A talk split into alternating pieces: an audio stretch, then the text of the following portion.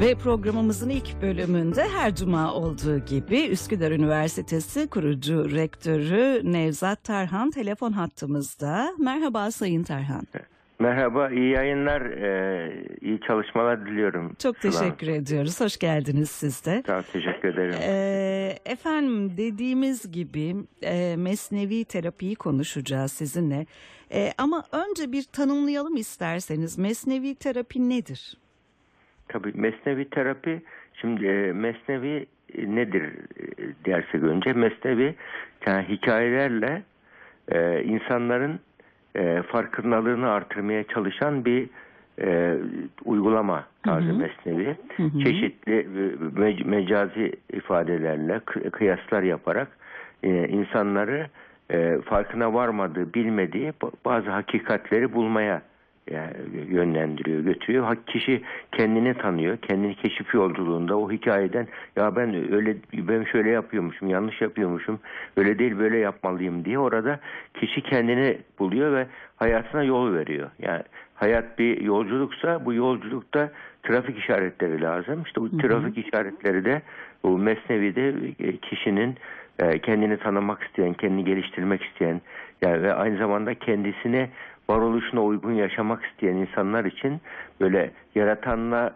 bağ kurmak isteyen insanlar için son derece e, etkileyici bir yöntem uygulamış orada Hazreti Mevlana. Hı hı. E, bunu biz Mesnevi'deki bu yöntemi bizim e, e, psikiyatride üçüncü dalga psikoterapiler var. Evet. Üçüncü dalga böyle metabilistsel tedaviler, metakognitif tedaviler, mindfulness gibi de söyleniyor tedavilere.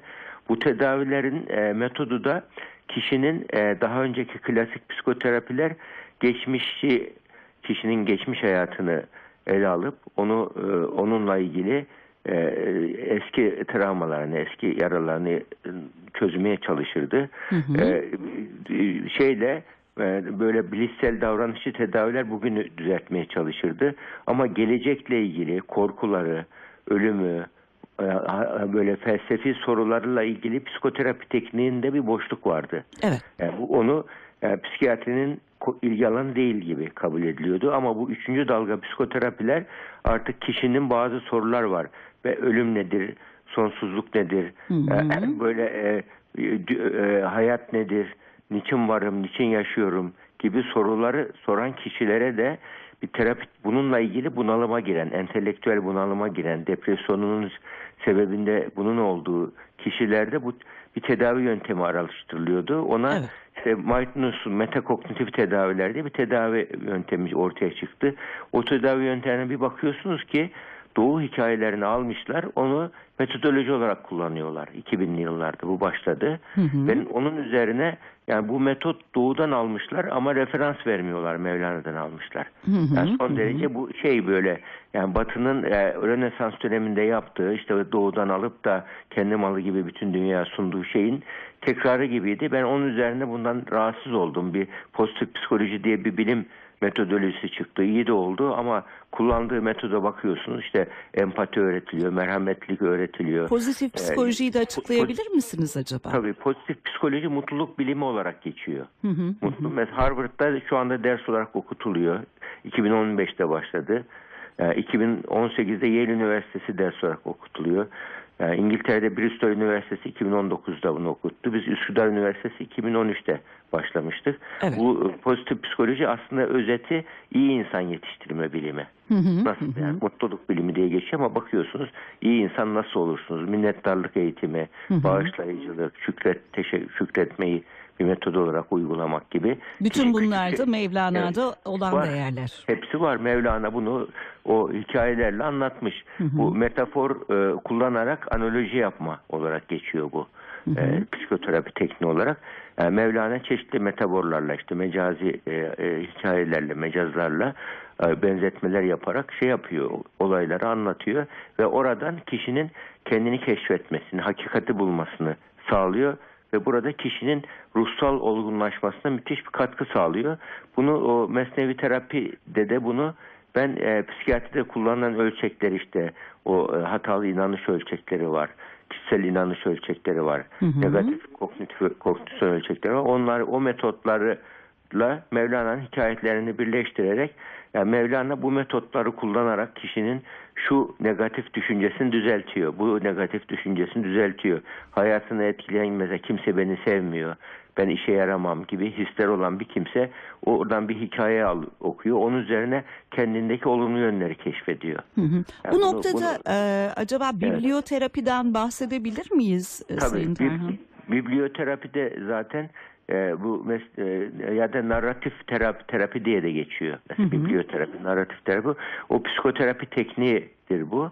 Aynı zamanda bunu işte o üçüncü dalga psikoterapilerde onu da e, kullanılıyor. Narratif ya da biblioterapi, yani narratif bir hikayeyle bir kişinin e, iyileşmesine katkı sağlamak, hayatını, kendini tanımasına ve e, hastalığını tekrar yükseltmemesi için, hı hı. tedavi için e, adımlar yapmak bir, biblioterapi diyor. Biblioterapide daha çok bir e, bir okuma parçası veriliyor. Hı hı. O okuma parçası, o metin üzerinden kişi okuyor. Onunla ilgili e, zihinsel bir çaba harcıyor, zorluyor, yorumlar yapıyor ve bunu terapiste paylaşıyor ve bu şekilde kendisini tanıma gibi bir durum ortaya çıkıyor. Bu da biblioterapide zaten tedavi yöntemi olarak e, kullanılan bir yöntem. Hı hı, yani bu hı. mesnevi, mesnevi biblioterapi olarak kullanmakta diyebiliriz tabii diğer taraftan. Mesnevi, yani bu, mesnevi terapiye. terapi. Evet. Ee, peki biraz bize anlatabilir misiniz? Mesnevi terapide e, neler var? Ne gibi faydaları var? Hangi konulara değiniliyor?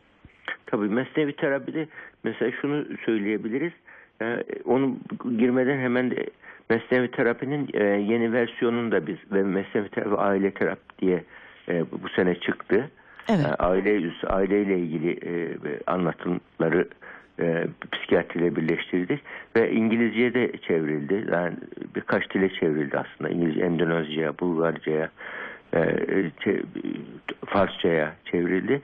Yani ikinci baskısı da yaptı. Yani Batı dünyası çok merak ediyor Mevlana'yı. Hı hı, e, hı. Batı zihnine uygun da yazılınca daha çok ilgi çekmeye başlıyor. Şimdi burada şöyle mesela bir hikaye var Mesnevi'de diyelim. Yani bir oradaki hikayedeki şahıs bir şeye gidiyor, akıl hastanesine gidiyor. Bir hasta görüyor, elleri ayakları zincirle yatıyor orada.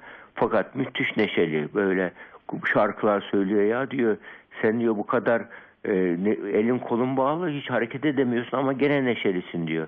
Yani o da şöyle bir cevap veriyor, benim elim kolum bağlı ama ruhum, gönlüm bağlı değil ki diye bir cevap veriyor. Evet. Böyle bir hikaye anlatıyor hı-hı, orada Hazreti hı-hı, Mevlana. Hı-hı. Buradan şöyle biz bir yorum yapıyoruz. Yani kişi zindanda da bir, bile olsa bir insanın ruhunu, kalbine, duygularını hapsedemezler. Kişi izin vermedikçe hiç kimsenin e, ruhu hapsolmaz. Evet. Hapse giren aslında acı çekmesinin sebebi vücudu acı çekiyor belki ama ruhuna hiç kimse acı çektiremez. Yani ruhunu mutlu etmeyi başarabilirsen zindanda bile neşeli olabilirsin. Hı hı. Gibi bir mutluluk sonuç çıkıyor. Senin bakış açınla evet. ve e, senin yaklaşımınla alakalıdır gibi bir sonuca varılıyor. Peki çok vicdani doğru. zeka e, diye bir kavram var kitapta bahsettiğiniz. Bunu açıklayabilir evet. misiniz bize? Tabii. Vicdani zeka, yani şimdi yani çoklu zeka kuramından sonra zeka ile ilgili araştırmalar çok arttı. Mesela duygusal zeka deniyor, sosyal zeka deniyor, içsel zeka, müziksel zeka, kinestetik zeka, böyle fiziksel zeka, dokunma, sökme, takmayı iyi yapan kişilerde görülen gibi böyle zeka türleri var. Bu bunlardan ben o zeka türleri incelerken baktım, böyle iç dünyasını ölçmeyle ilgili bir e, zeka e, formu tanımlanmamış. Hı hı. Zeka tanım tanımlanmamış. Onun için orada vicdani zeka diye bir kavrama ihtiyaç var. Evet. Onu gördüm. O onu geliştirdim. Daha sonra onu da herhalde Dumlupınar Üniversitesi'nden bir ekip onu ölçek haline getirip yayınladı vicdani hı hı. zekayı.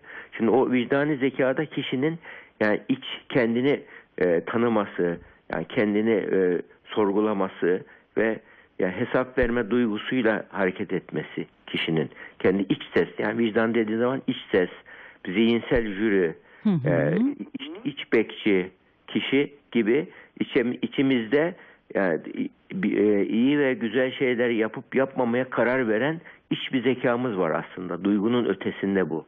Yani sadece dünyaya ve insanlarla ilişki kurmayan varoluş ve yaratılışla da ilgili. Yaratanla da e, kalbi bağ kurup ona göre hesap verme duygusu da yaşayan. Çünkü e, e, ahlakin, ahlaki akıl yürütmede üç tane teknik var. Birincisi e, yasalar.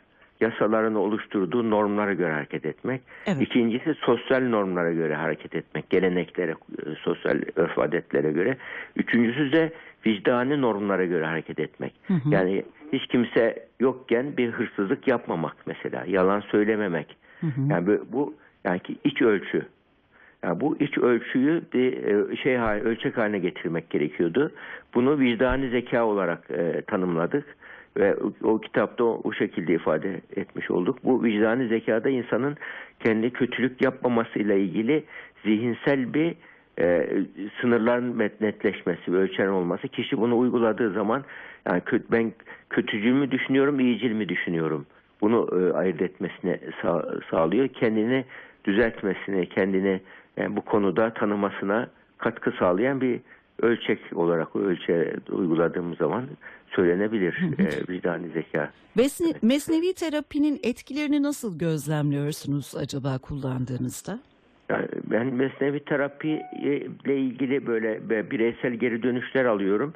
Yani böyle moralim bozulduğu zaman alıp onu okuyorum diyen insana çok rastladım. Hı hı. Yani bir şeye moralim bozuldu ama oradan alıyorum, Mesnevi'den bir iki hikaye okuyorum ve çok iyi geliyor bana tarzında bir yani kişinin ruhuna dokunmak, onun iyi ve güzeli e, sevmesini yani, iyi yani bir ruhsal işte, iyileşmeye yardımcı tabii, oluyor değil mi? Tabii tabii yani bir şey kişinin hem böyle e, yaşam felsefesiyle ilgili böyle e, onu mutsuz eden düş, düşünce e, değer yargılarını fark edip düzeltmesine sağ, sağlıyor hem de kişide bir yani iç huzur, rahatlama, yani well-being dedikleri Batılıların iyilik hali ortaya çıkarıyor kişi, kişide.